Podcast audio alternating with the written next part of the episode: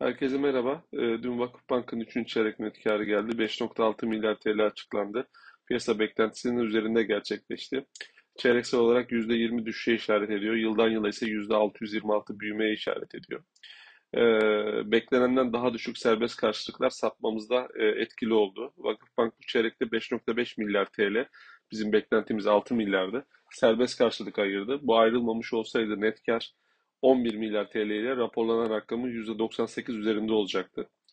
Ee, çekirdek gelirler e, artan mevduat maliyetleri nedeniyle e, daralan çekirdek makasa rağmen e, güçlü komisyonlar ve yüksek menkul kıymet gelirleriyle desteklenmiş gözüküyor ve %11'lik artış kaydetmiş. öz kaynak karlılığına baktığımız zaman da ikinci çeyrekte %36, bir önceki sene üçüncü çeyrekte %6.4 seviyesinden bu çeyrekte %26'ya %26'ya gerilemiş.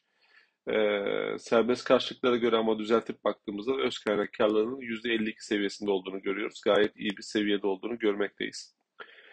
Ee, biz son çeyrek için e, güçlü finansallar bekliyoruz Vakıfbank'ta. Özellikle TÜFE endeksi menkul kıymet e, getirilerini destekleyeceğini düşünüyoruz.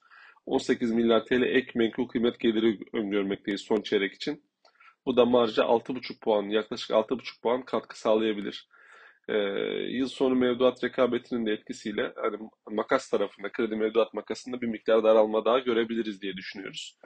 E, aynı zamanda son çeyrek içinde 6 milyar TL civarında bir ek serbest karşılık öngördük modellerimizde. E, hisse, hisse için endekse paralel getiri tavsiyemiz var. Bunu korumaktayız. E, 10 lira 69 kuruşta hedef fiyatımız var.